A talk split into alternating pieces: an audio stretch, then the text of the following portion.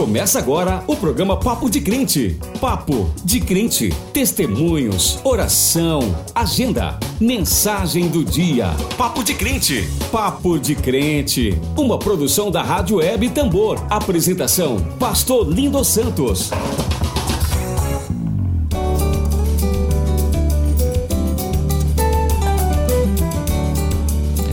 Muito bom dia, ouvintes da Rádio Tambor, irmãos, irmãs, amigos e amigas. São 9 horas e 21 minutos é, aqui em São Luís, numa bela manhã ensolarada. E esse é mais um programa Papo de Crente, que é por mim apresentado hoje, pastor e professor Lindon Santos. Obrigado pela sua companhia e, sobretudo, aqueles e aquelas que nos acompanham todos os sábados e também ouvem o programa gravado posteriormente. A gente fica alegre com a companhia e a rede que está se formando em torno do Papo de Crente.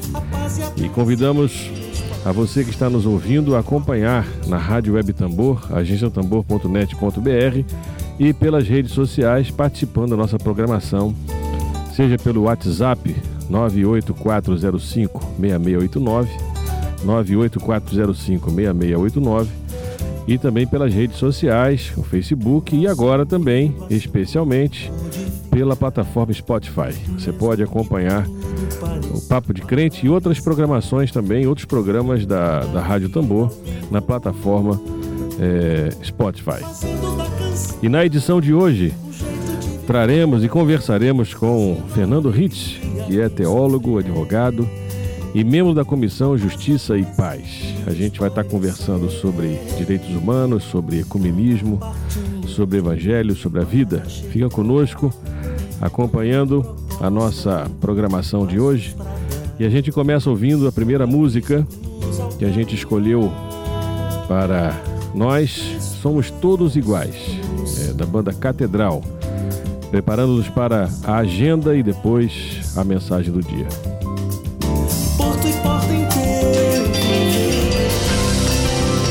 Papo de Crente, Papo de Crente, o programa que liga você. Nove horas e vinte e três minutos.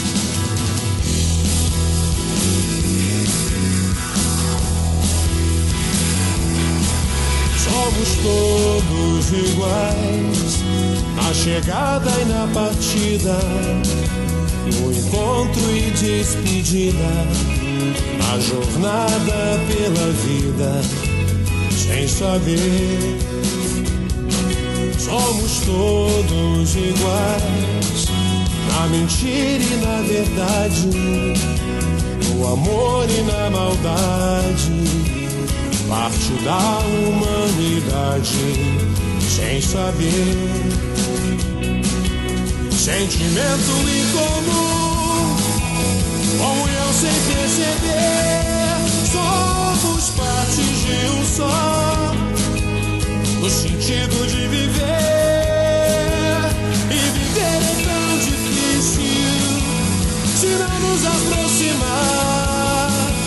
Cadê nós querer mudar? O amor está no ar. Somos todos iguais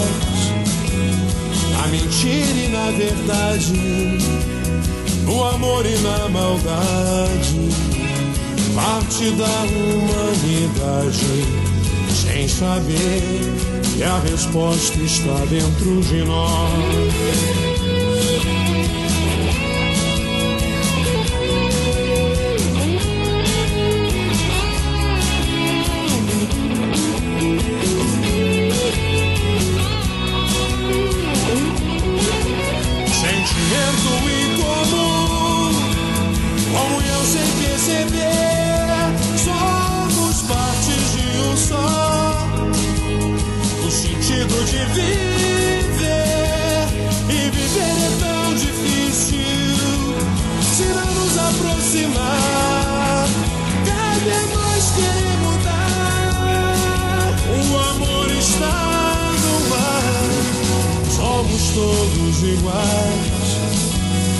Chegada e na partida, o encontro e despedida, a jornada pela vida, sem saber que a resposta está dentro de nós.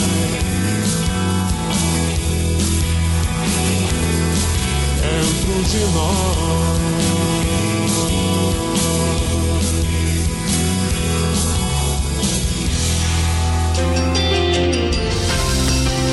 Papo de Crente, Papo de Crente, o programa que liga você.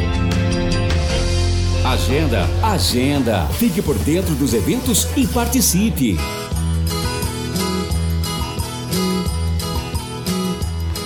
Na nossa agenda de hoje, a gente fala sobre a Feira do Livro, que está acontecendo no Multicenter Sebrae é, durante todo o dia, que termina amanhã. Se você ainda não foi, vale a pena ir até amanhã, dia 20, domingo, a Feira do Livro de São Luís, que é um evento muito importante que acontece todos os anos em nossa cidade. Também anunciamos para o dia 31 de outubro, que é o dia da comemoração da Reforma Protestante, haverá um, uma celebração, um culto na Igreja de Confissão Luterana no São Cristóvão, da pastora Franciele, começando às 19 horas. Vai haver uma celebração é, dos 502 anos da Reforma Protestante. E o tema da celebração vai ser Política de Vida versus Política de Morte. 502 anos da Reforma Protestante, Política de Vida versus Política de Morte, dia 31 de outubro, quinta-feira, às 19 horas, na Igreja Evangélica de Confissão Luterana, ali no São Cristóvão. Para maiores informações sobre essa programação, você pode ligar no celular 98222 2771. 98222 2771 ou pelo e-mail coletivo papo de crente arroba gmail.com tudo junto. coletivo papo de crente arroba gmail.com fique então com a nossa agenda de hoje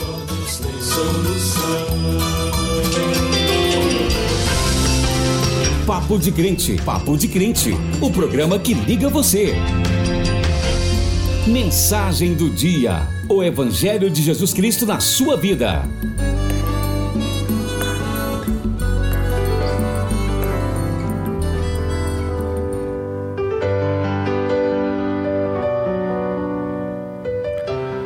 Uma das experiências mais profundas e humanas que o Evangelho do Reino nos proporciona é a da comunhão.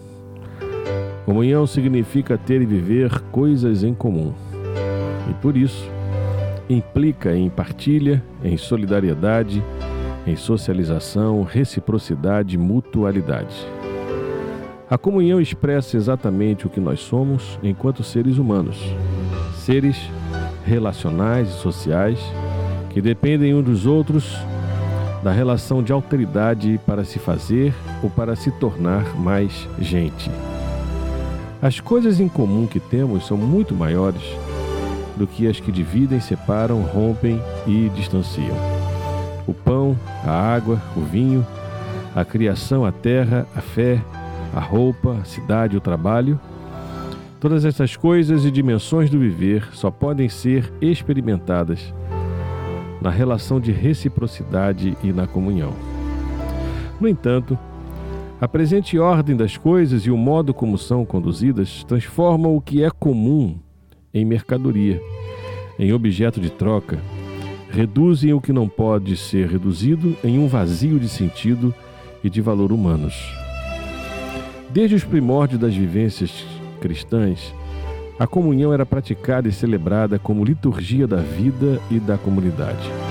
O ósculo santo ou o beijar fraternal ao fim das celebrações simbolizava a unidade entre os cristãos, entre os irmãos e as irmãs, unidos em torno de propósitos comuns para uma adoração comum.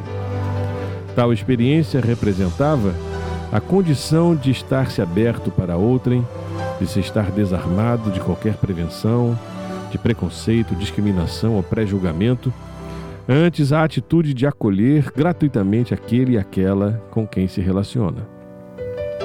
A fim de ensinar e demonstrar essa comunhão, essa fraternidade e a própria dimensão da tolerância, o Senhor Jesus acolheu, por exemplo, o fariseu Nicodemos, que foi falar com ele escondido à noite, conforme o capítulo 3 do Evangelho de João. E a conversa foi tão secreta que está registrada no Evangelho. Ele conversou com a mulher samaritana à beira de um poço no deserto, no capítulo 4 do mesmo Evangelho, estabelecendo uma nova relação com aquela mulher que descobriu a sua dignidade como pessoa. Rejeitado pelos seus patrícios em sua própria cidade, Jesus de Nazaré partiu para a região da Galiléia, onde os galileus o receberam, uma gente misturada e vista como inferior, mas que o recebeu e foi ali que ele passou a maior parte do tempo servindo aquela gente, tida como sem dignidade aos olhos dos poderosos. Sua visão se estendia para além das fronteiras do judaísmo antigo ao dizer que haviam outras ovelhas não deste aprisco, desejando também conduzi-las a fim de que houvesse um rebanho e um pastor. O bom pastor anelava reunir em torno de si toda sorte de gente que o amasse e nele cresce, desde os mais vastos cantos da terra habitada. Sua atitude de humildade teve como gesto derradeiro o lavar os pés dos seus seguidores e enxugá-los com uma toalha até mesmo os pés de Judas, que iria traí-lo? Usando também uma comparação com a videira, referiu-se referiu aos ramos que precisam permanecer ligados à videira a fim de darem fruto. Ele demonstrou a universalidade do amor do Pai, que amou o mundo de tal maneira que deu seu Filho para redimi-lo. Deste modo, Jesus de Nazaré deu o exemplo para ser imitado e intercedeu pelos seus seguidores para que fossem um e para que fossem aperfeiçoados na unidade. A unidade por meio da comunhão foi o pedido que o Senhor fez para os seus seguidores e as suas seguidoras de todos os tempos. Um pedido que o Pai tem ouvido e que precisamos hoje guardar, obedecer e praticar. Se ouvimos este pedido e reconhecemos o que temos em comum, vivenciamos a unidade para além das diferenças de raça, de gênero, de religião, de posições teológicas e políticas, cultivando o respeito e a tolerância. Enquanto o mundo da política e da economia vigentes reproduzem o espírito da eliminação do outro que ameaça sua ordem, bem como do meio ambiente, e isto é feito por meio de, do ódio institucionalizado, com expressões de insanidades, demências e traições, a luta por parte dos seguidores e das seguidoras de Jesus de Nazaré é experimentar o espírito da vida, da partilha, da solidariedade, da fraternidade e da comunhão. Isso não é um ideal inatingível, antes a própria vida a ser vivida como denúncia da presente desordem em que vive o país sob o controle de pessoas que desagregam, destroem, dividem, racializam, judicializam, manipulam e mentem. A unidade dos cristãos é a expressão da resistência mais radical à desintegração da dignidade da vida, à desintegração da dignidade do trabalhador e da trabalhadora, da destruição da natureza e do meio ambiente. Que uma nova e radical experiência de comunhão e de unidade venha sobre as comunidades e para as pessoas, reinventando o jeito de se viver fraternal, em obediência à oração que o Filho fez ao Pai eu neles e tu em mim, a fim de que sejam aperfeiçoados na unidade, para que o mundo conheça que tu me enviaste e os amaste, como também amaste a mim.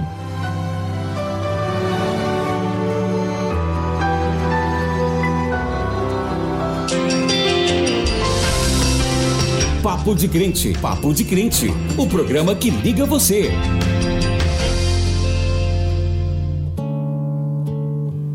Nossa segunda música de hoje estaremos ouvindo Sobre o Tempo, de Crombie. Quase tudo porque está sujeito ao sujeito chamado tempo, que é mais que momento, que não se confessa pois não sente culpa de nada. Não vê minha pressa em displicente caminhada. Segue a pé passeando, deve ser por isso que demora. Parece que tá brincando pensando que não tem hora.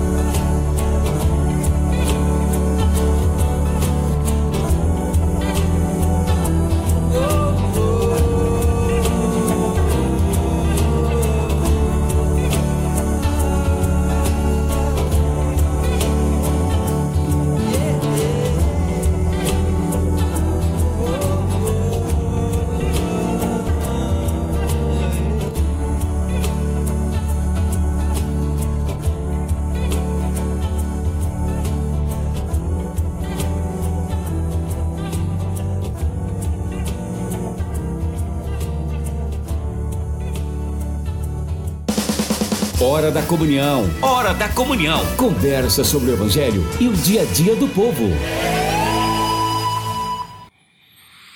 Muito bem. Na hora da comunhão de hoje, a gente recebe com muito prazer eh, e satisfação o irmão Fernando Ritz, que é teólogo, advogado e membro da Comissão Justiça e Paz. E, Fernando, foi um. Antes de tudo, foi um grande prazer conhecer você no primeiro encontro de evangélicos e evangélicas Fome e Sede de Justiça, né, no dia 24 e 25 de outubro, em que você participou de uma mesa conosco e foi muito rica a tua participação. E aí eu queria perguntar qual foi a tua impressão né, desse, desse evento, começando a, a- a- essa nossa entrevista. E você falasse também um pouco de você, né? Você é de origem, você nasceu em Portugal, está no Brasil há quanto tempo? Então vamos lá. É, bom dia, Pastor Lindo. Bom dia a todos e a todas que nos escutam, né, que nos acompanham pelas mídias sociais. Sim, para mim foi é, um prazer ter participado do primeiro encontro de evangélicos e evangélicas com fome e sede de justiça e ver como existem pessoas seguidoras de Cristo, né, Uhum. assim, comprometidos com ah, os temas mais atuais, né? E a importância de que ah, realmente haja por parte dos cristãos eh, eh, esse posicionamento, assim, esse posicionamento eh, à frente da- das comunidades e mostrando o quanto está sendo difícil hoje Uhum. é, para as igrejas, né, conviverem com esse desmonte total de, de políticas públicas, com desmonte de direitos, de retirada de direitos sociais, trabalhistas e outras coisas mais. Então foi extremamente importante a gente criar esse ambiente propício para falar sobre esses temas, né, Uhum. da atualidade. É, muito bom. Agora, falando um pouco de você, você nasceu em Portugal, está no Brasil há quanto tempo? Já Uhum. Sim. foi padre? Como é Certo. que é essa trajetória? Sim, eu nasci numa pequena vila, a vila de Spausende, em Portugal, no litoral de Portugal, uma vila extremamente bonita, muito bonita, que aconselho a todos que, quando forem a Portugal, passem por lá. Uhum. Eh, mas eu vim para o Brasil em 1986. Eu já tinha iniciado a minha formação acadêmica, vamos dizer assim, em, em Portugal, já tinha iniciado a teologia e depois finalizei a teologia aqui no Brasil, né? E foi uma experiência muito rica, né? Porque deu para conhecer assim a, a realidade teológica, né? Tanto a, a realidade teológica europeia Hum.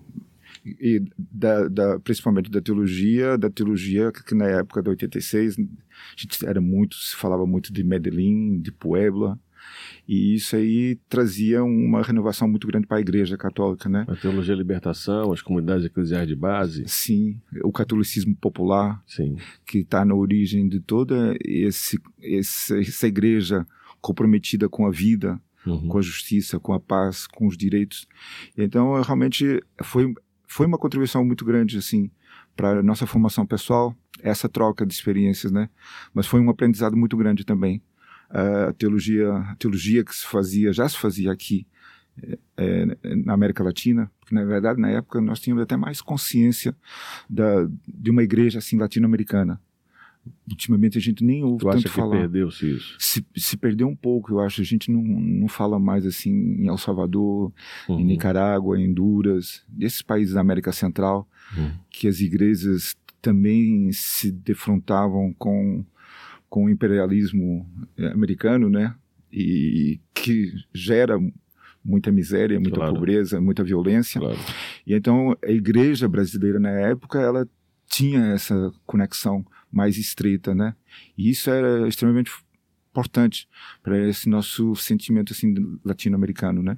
Mesmo eu sendo de origem é, origem portuguesa, né? Mas sempre eu eu vejo que Portugal tem uma dívida enorme, né? Uma dívida enorme com o Brasil, né? Certo. E uma dívida enorme com a África, né? Com a África também, porque é realmente Claro. é um país colonizador Claro, que trouxe muita violência e um desrespeito muito grande pela dignidade das pessoas. claro, claro.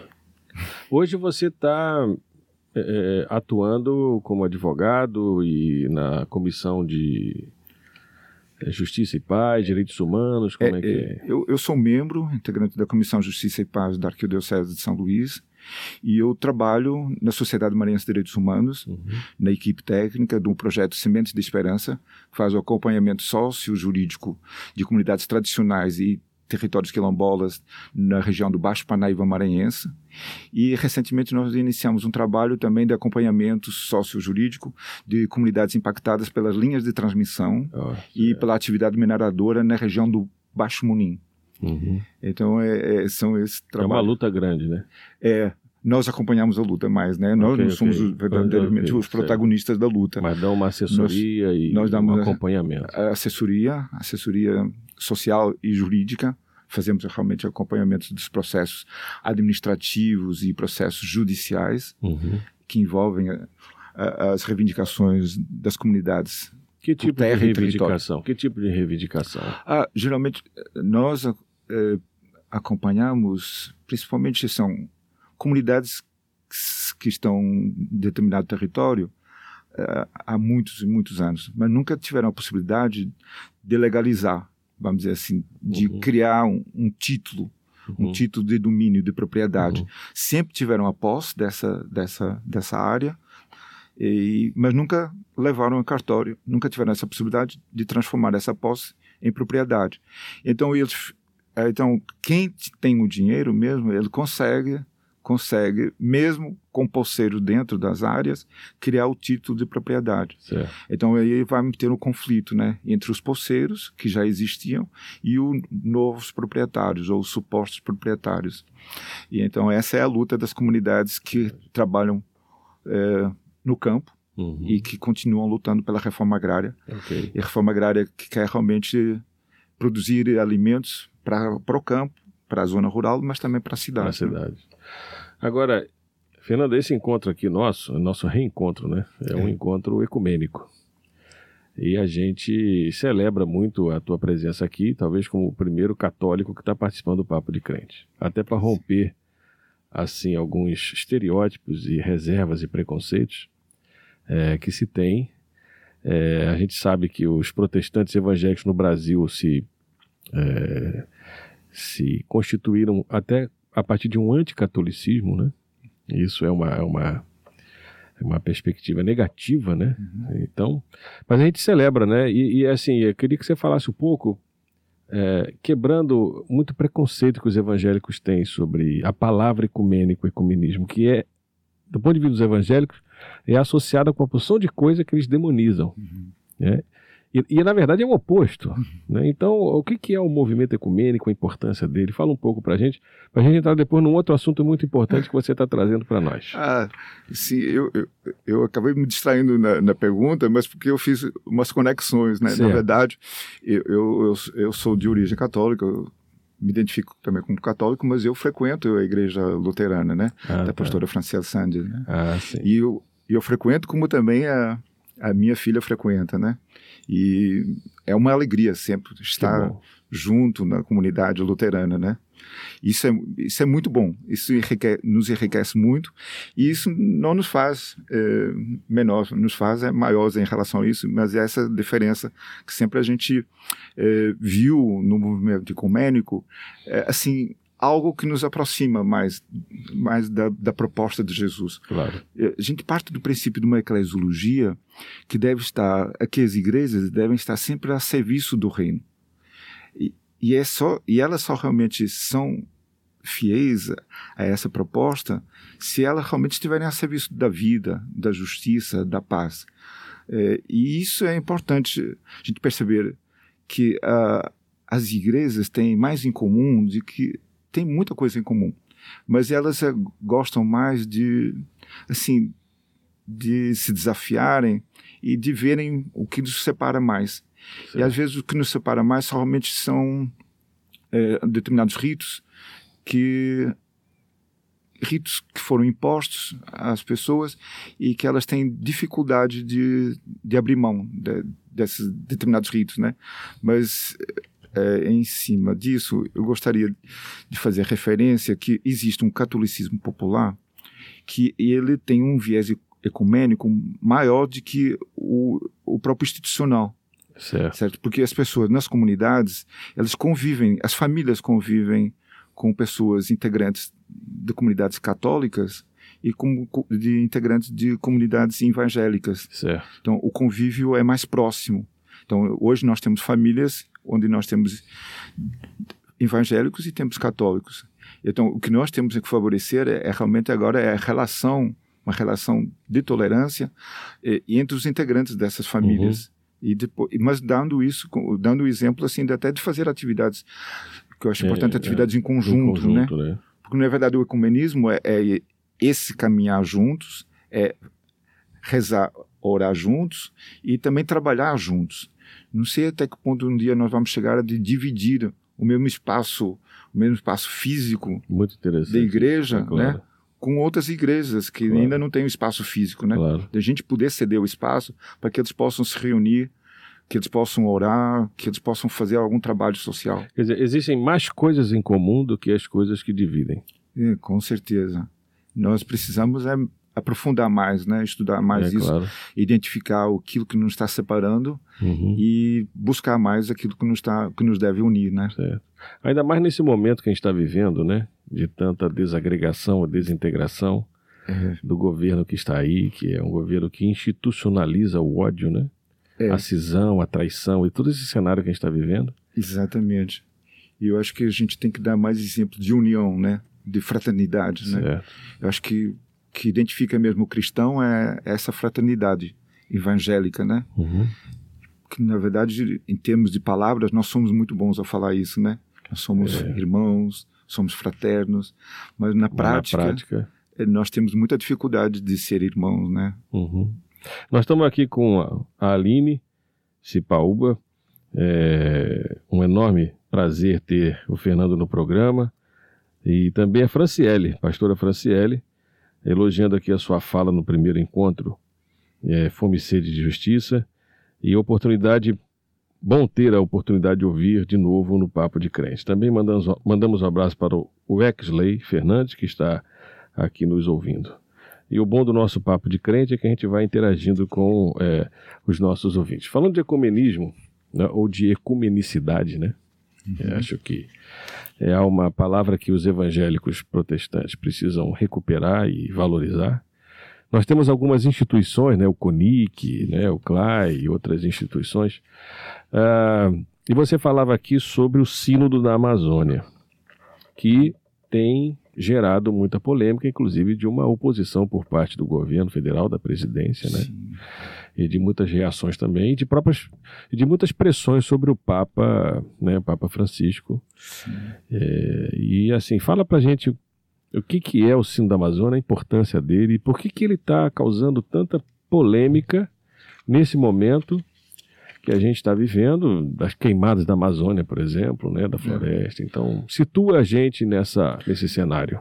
Não, realmente, o, o Sínodo para a Amazônia, ele, ele, ele teve um período de preparação, que foram ah, cerca de dois anos, né? Que consistiu na escuta dos povos da Amazônia, né? Eh, na escuta dos, dos povos indígenas, dos ribeirinhos, das mulheres. E, então, é, dessa escuta eh, se, se elaborou vários dossiês né, dessas regiões. Inclusive, o Maranhão é só parte, parte do Maranhão que faz parte da Amazônia, que eles chamam de Amazônia Legal. Mas, assim, a igreja ou as igrejas sempre estiveram muito presentes na Amazônia, mesmo, mesmo existindo eh, tantas dificuldades para chegar em determinadas comunidades, eh, mas sempre esteve presente, né? Mesmo naquele interiorzão assim, estava lembrando da diocese de Tefé, que é bem lá no lá no lugar mais longínquo da Amazônia, Até fé. Tefé. É, e então, o que é que nós vemos? É que a igreja sempre esteve presente, de uma forma ou de outra, sempre esteve presente. Mas a ig- a igreja sempre esteve presente também por meio de um, do Conselho Indigenista Missionário, Ok, o CIMI. que- o CIMI, né? Uhum. que é um conselho com participação também de evangélicos, né? E é, é, principalmente de, de, particip- de integrantes de, das, das, vamos dizer assim, das igrejas históricas, né? Certo. Então, o CIM sempre teve uma presença, uma presença de igreja, mas uma, uma presença assim que sempre respeita muito a, a religiosidade e a cultura dos povos, né? Nós percebemos isso aqui no Maranhão. Desde quando eu cheguei, eu sempre vi a atividade do CIM, sempre não de querer eh, eh, converter, o, converter o indígena ah, ao catolicismo, Hum, mas assim ser uma presença de igreja onde vai respeitar a identidade a identidade como indígena e sua identidade religiosa. E, e isso é que é importante de realmente ser uma presença de Cristo co- junto Uhum. com os irmãos mas de uma forma respeitosa. Uhum. você vai respeitar a sua religiosidade. Você não vai querer converter o- vamos dizer o, o indígena ao cristianismo mas respeitar a sua identidade religiosa. E, e assim, claro que nesse, nesses, nesses, nesses momentos nós vemos também que o povo o, indígena que sai da sua aldeia e que vem já para a cidade, realmente ele já está tendo um contato maior com outras igrejas. Uhum. E quando ele se aproxima da igreja, então realmente o, o acompanhamento já é um pouco mais de igreja instituição. Mas eu gostaria de lembrar mesmo que realmente a igreja católica ela tem mais um, um posicionamento de respeito Uhum. para com esses, esses, esses povos, né? Em termos de, de Maranhão, a, a igreja, a igreja, vamos dizer assim, os bispos que, que formam a diocese, que fazem parte da, da Amazônia Legal, são bispos que estão muito comprometidos com questões sociais, Certo, com a vida, certo. com respeito pelas diferenças. Isso é muito importante. Nós estamos com um grupo muito bom que saiu até de, do seminário aqui de Santo Antônio. Ah, sim. Nós temos hoje nós, nós temos quatro bispos, quatro bispos, né? O Benedito Araújo, o Francisco Lima, o Sebastião Duarte e agora acabei esquecendo um outro, mas são são bispos bem comprometidos com a questão da terra, com a questão da água. Nós vimos isso Uhum. ultimamente agora eh, na, na participação da Romaria da Terra e das Águas em Caxias e na verdade que é realmente um compromisso da igreja com a vida, né? Com a vida. Mas realmente diante do cenário político atual, né, que o, o governo atual ele acabou com o Ministério do Desenvolvimento Agrário, ele acabou Certo. com a ouvidoria Aham, agrária. Ele não está nada preocupado com questão de terra. certo. Ele está sim querendo distribuir terra para mais para o agronegócio, né? Para ruralistas, para para que na verdade não são agricultores, né? É, são especuladores. são espe- especuladores e também eles produzem mais eh, os commodities, né? Os famosos Sim, commodities sim, que fazem uma certa diferença na balança comercial, mas não é não é produção de alimentos, é, é produção de álcool, é produção de soja Uhum, e a soja não fazia parte do cardápio alimentar do maranhense, né? uhum. Mas assim e é todos são alimentos assim transgênicos, né? Na verdade não tem nada. E como é que o Sínodo da Amazônia se insere nesse cenário? Essa é a, oposição que o Papa Francisco está tendo em relação a, é isso, é que realmente está dando vez e voz a, aos povos da Amazônia, Certo. certo? E isso aí realmente mexe bastante com os interesses, principalmente do Banco Mundial, né? Do, do FMI. Então, eles têm interesse que as coisas se mantenham da forma como eles proposto por eles. Quando você desperta a atenção para a Amazônia, principalmente a Amazônia, onde onde existem é, onde existem um número significativo de povos indígenas que têm que ter território para sobreviverem, mas é um território muito rico é, em relação não só ao espaço que tem, mas também naquilo que ele tem no seu subsolo, né? Certo. Então, um, uma das preocupações mais é deles desenvolver uma atividade mineradora na, na região, mas assim de uma forma predatória, né? E, então, que implica em destruição, em desmatamento, em devastação da, da, da zona, né? E isso aí não, isso vai acabar gerando mais morte, mais violência Claro. no campo, né? Claro. E, e realmente não é isso que os povos da Amazônia pretendem. Uhum. E o, Sino da Amazônia está acontecendo e, e como é que está sendo o desenrolar dele? assim? Ah, sim. É, no- se passaram, iniciou no dia 6, né, vai finalizar no dia 26. E o, o sínodo, ele tem é, momentos em conjunto com todos os participantes, mas tem também atividades por círculos menores, né? Até mais círculos assim linguísticos, né? Certo. E então há trabalhos, esses trabalhos de grupo. Nós vemos, estamos vendo assim, realmente eh, que está havendo uma participação muito grande por parte não só dos bispos que são, mas também de outras outros grupos, principalmente de mulheres que estão é um grupo bastante considerável e que tem realmente também, eh, além de ter a vez, também tem voto, né? Certo. voto nas decisões. E eles estão trabalhando em cima de um, de um, de um folhetozinho, de um folheto ou de um instrumento que eles chamam de instrumento labores, do instrumento Uhum. de trabalho. Então, é tudo em cima do que foi preparado anteriormente.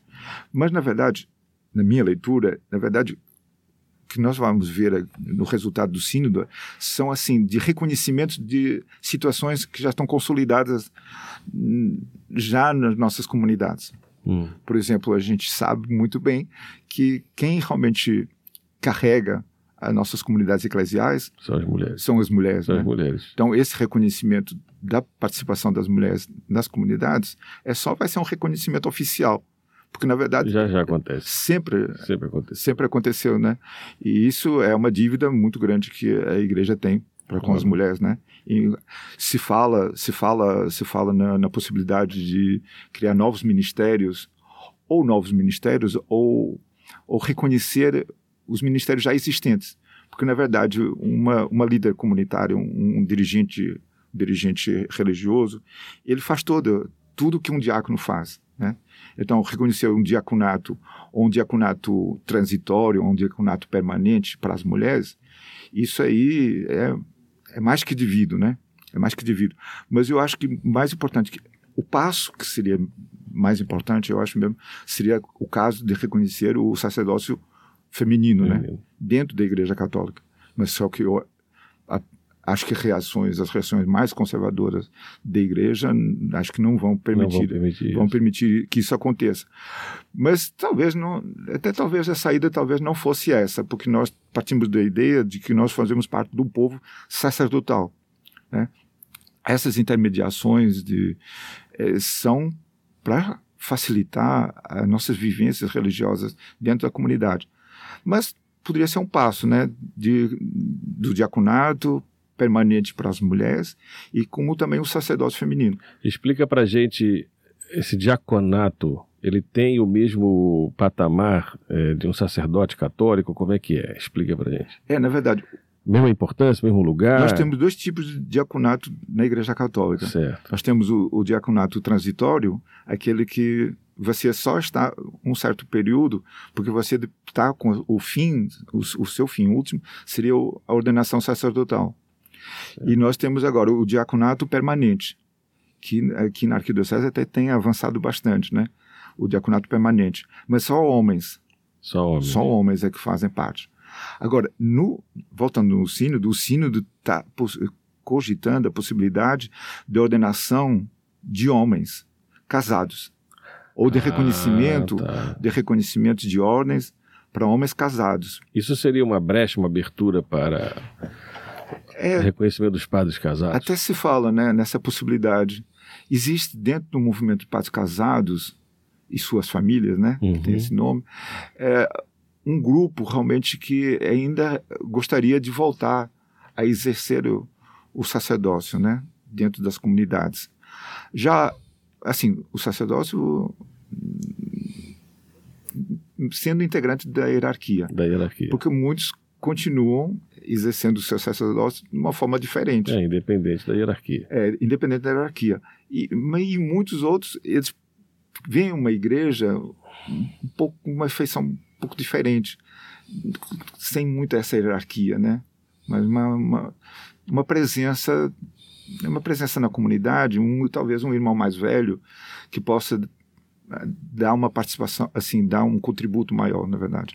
Mas a partir da instituição, essa flexibilização, ela é muito re resistida, né? Quer dizer, ah, não se tem muita abertura para isso, né? Embora a pressão de baixo para cima aconteça. É, na verdade, acontece essa pressão e eu acho que as coisas realmente, todos os direitos, né? Sim. Eles, eles, eles, eles são frutos de muita luta, né? E de pressão popular, né? Certo. De muitos, de muitas décadas. Às vezes a gente pode ver, pode não ter o resultado hoje, mas talvez daqui a uma década, duas uhum. décadas a gente tenha esse resultado. Mas eu acho que a importância mesmo da igreja é, é realmente que ela reconheça o valor, o valor da mulher, uhum. como sempre ela teve, né? A igreja primitiva, nós temos inúmeros é claro. relatos né, é. da participação da mulher é claro. nos destinos né, das primeiras comunidades cristãs, né? Agora, Fernando, você estava falando que no Sino da Amazônia tem protestantes evangélicos participando, é, assistindo, como é que é? É, realmente, o nosso, este sínodo não é um sínodo ecumênico. Ecumênico, né? é. na verdade, não é. Mas ele, ele teve, tem seis, seis, o que eles chamaram de delegados fraternos, né? Seis. Seis. Nós temos um pastor da Igreja Presbiteriana do Peru, uma igre da Igreja Assembleia de Deus do Brasil, o acho que deve até conhecer o professor Moab, Moab, Moab, não. Que é da Assembleia de Deus e, lá de Imperatriz. Olha, é. Assembleia de Deus, que interessante. E do Conselho Evangélico Colombiano, um membro da comunidade anglicana de Manaus, que na verdade é, é, nem, é, nem é reverendo, né? mas tem um reverendo também. O reverendo Cláudio Correia de Miranda, que é da Igreja Anglicana, e do Conselho amazônico das igrejas cristãs, e, além do reverendo Nicolau Nascimento de Paiva, que é da Igreja da Confissão Luterana do Brasil. Certo. Esses são os delegados, delegados fraternos, né? Mas eu gostaria de voltar à questão do, do, do movimento ecumênico no Brasil, Ótimo. porque a Igreja Católica ela não ela não faz parte do Conselho Mundial de Igrejas, Certo. mas ela a Igreja Católica Apostólica Romana ela, ela é muito convidada e é muito consultada eh, dentro desse conselho e tem até um tem um existe um GT, né, um grupo de trabalho dentro do conselho, mas não faz parte, como faz eh, no CONIC, né, o Conselho Nacional de Igrejas Cristãs. Uma coisa que nós falamos sempre é antigamente falávamos, né, nós temos uma semana da unidade Sim. Semana Em de oração. Semana de oração pela unidade dos cristãos. dos cristãos. Pois é, a terminologia foi alterada. Ah, é? É a semana de oração pela unidade cristã. Certo. Eu acho que isso é importante, porque eh, se vê o ecumenismo às vezes como essa questão de querer que todos façam parte de uma única igreja, É. que todos têm que vir Isso. para É. aquela igreja que manteria a hegemonia diante das, das demais, né? Quando a gente sabe que o movimento ecumênico é um respeito pelas diferenças Vai muito mais além do que uma unidade institucional. institu- institucional e que essa unidade ela pode ser existida na pluralidade e na diversidade que nós temos e então dentro de, do CONIC nós temos então a semana a semana de oração pela unidade cristã que geralmente é do dia 2 não desculpa é da semana de Pentecostes né geralmente é, é nesse Uhum. ne- nesse período. E essa data de, do dia 21, ela é uma, uma data é, só de- em alguns estados é é reconhecido, porque na verdade não existe é, ainda um dia nacional pelo ecumenismo. ecumenismo, é. Existe até uma, uma proposta nova agora é, de legislação para propor um, um dia nacional do ecumenismo, né? Mas em relação ao, ao CONIC, eu acho importante que é referir quem está participando do CONIC. A Aliança de Batistas do Brasil, a Igreja Episcopal Anglicana do Brasil, a Igreja Evangélica de Confessão Luterana do Brasil, a Igreja Presbiteriana Unida, a Igreja Síria Ortodoxa de Antioquia e a Igreja Católica Apostólica Romana. Eu acho que é importante referir essas igrejas porque eu acho que nós deveríamos abrir mais, né? Claro. O conselho ele tem que abrir Claro. mais, tem que ser mais aberto Abranger mais abranger mais. Nós, e o movimento ecumênico, a gente, a gente fala muito só entre cristãos, né? Só que o movimento internacional ecumênico, ele pensa mais em termos de, de religiões, né? O diálogo interreligioso. Diálogo entre religiões. E um passo muito importante recentemente foi dado. é, a- o Vaticano, nesse sentido, ele sempre privilegia esses encontros internacionais, né? E principalmente eh, são celebrados até esses, esses momentos de oração ecumênica em, em Assis. Mas Certo. no início do ano, numa viagem apostólica do Papa Francisco, né? Nós até brincamos, né? O Papa Francisco é o, é, é- o Papa Francisco é, era o cardeal, cardeal de Buenos Aires, né? É. Cardeal de, é, Mário Jorge Bergoglio. Bergoglio. E, e assim, de Buenos Aires, né? De bons atos. Ele está trazendo uns bons atos para a igreja, para a igreja católica e acho que para todas as igrejas, porque na verdade, Inclusive evangélicas. inclusive evangélicas, que existe realmente um respeito muito grande Claro, claro. pelo É trabalho o Papa mais evangélico que eu já vi. Depois de João 23, é o Papa mais evangélico. Isso é muito bom. Recentemente ele, ele viajou aos Emirados Árabes Unidos, né?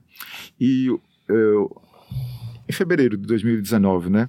E eles eh, conseguiram, o- a, vamos dizer assim, a diplomacia vaticana, né? Olha, Porque tem essas coisas também, Certo, né? ué. A diplomacia também atua. E, e, e- e ele se encontrou com o grande imame de Al-Zahar, que é o Hamad Al-Tayeb, é uma autoridade muçulmana. E é importante que eles produziram um documento, um documento que eles falam de fraternidade humana, olha que em fantástico. prol da paz mundial e da convivência comum. Isso é muito importante, essa aproximação da Igreja Católica, Apostólica Romana, com, eh, vamos dizer, os muçulmanos, né? Que hoje eles vivem, vamos dizer assim, essa, esse- vivem momentos difíceis, porque eles são muito ligados à questão de, da ação de, extre, de extremistas. Certo. São confundidos, confundidos com os fundamentalistas. Com os fundamentalistas é, terroristas. Que existem é, né, nas igrejas, com o terrorismo. Né? E é importante que esse, essa declaração é histórica, tanto para a Igreja Católica como para eles também, porque ele fala sobre muito sobre o respeito e respeito pelas mulheres, que no mundo árabe, né, é. as mulheres também vivem em situações de muito claro. aprisionamento, vamos claro. dizer assim, de, de, serem pessoas sem direitos, né, certo.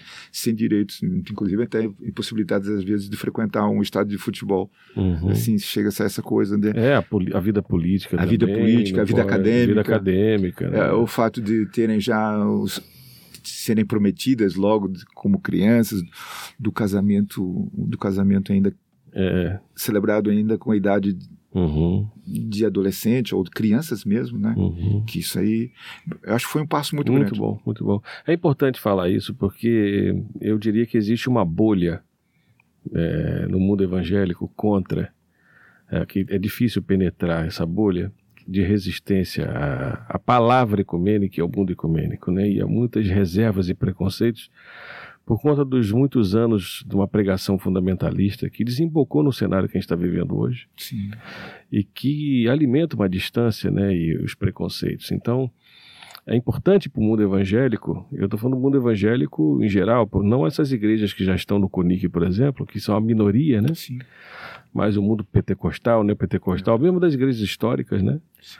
E quanto que elas são desinformadas com relação a, a, ao sentido do ser ecumênico e o que acontece né, no mundo ecumênico. E como que isso é central para o testemunho do evangelho hoje, né, para nós. Fernando, muito obrigado. A gente está infelizmente, chegando ao final dessa entrevista muito marcante para a gente, muito importante. E queria que você desse aí as suas últimas palavras aqui para o Papo de Crente. Tem muita, muito assunto para a gente conversar, não vai ser a última vez que você vai vir aqui, não é? E é para a gente encerrar aqui o nosso papo, alguma questão, alguma assunto que você gostaria ainda de desenvolver ou de falar ou dentro dessa questão do ecumenismo e foi muito informativo para a gente hoje é, a questão do sino da Amazônia né? A gente que está no Maranhão e para quem não é do Maranhão também está ouvindo nosso programa quanto que é importante essa leitura que a gente está fazendo né? É, eu agradeço muito muito muito pelo espaço eu acho que muito importante esse momento né uhum. papo de crente é, para que a gente possa se conhecer mais, claro. que a gente possa trocar experiências e de se aproximar, de se aproximar como irmãos de fé, né?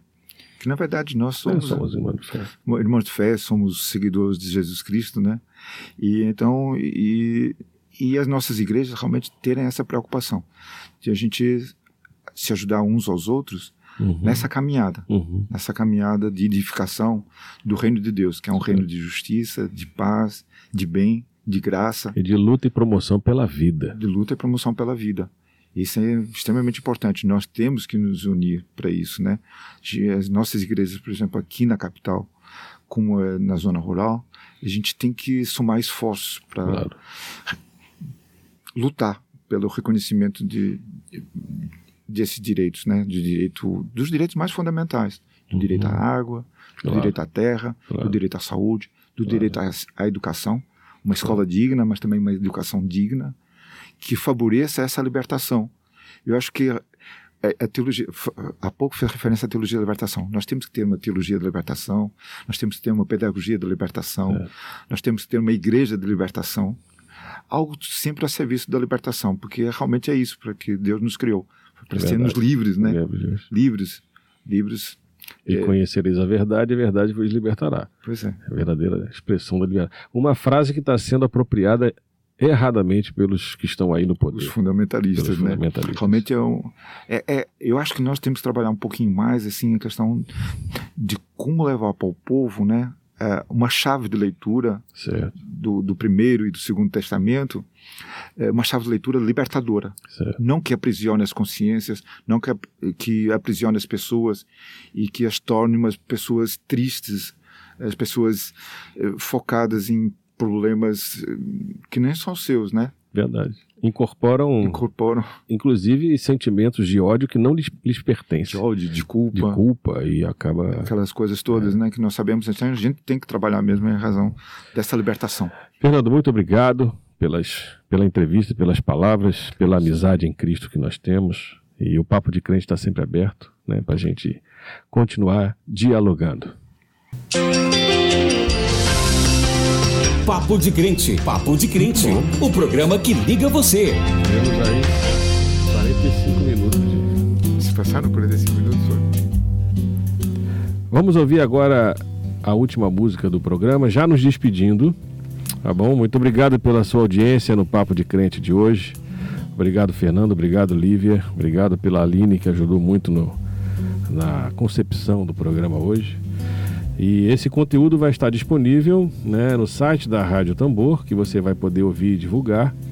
E também a partir de agora na plataforma Spotify. Né?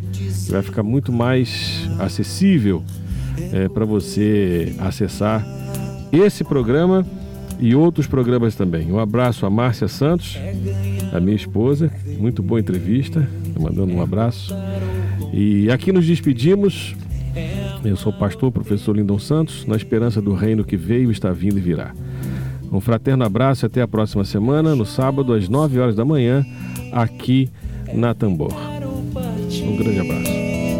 É saltar ou cair na avenida e assim descobrir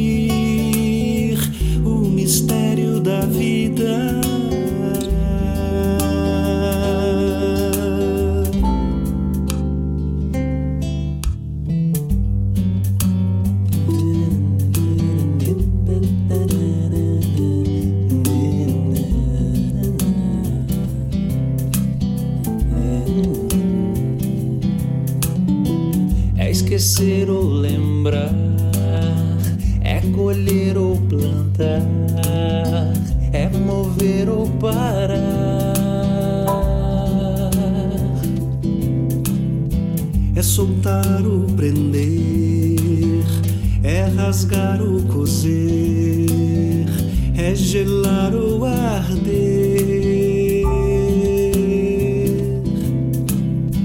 É descer ou subir, é pensar ou sentir,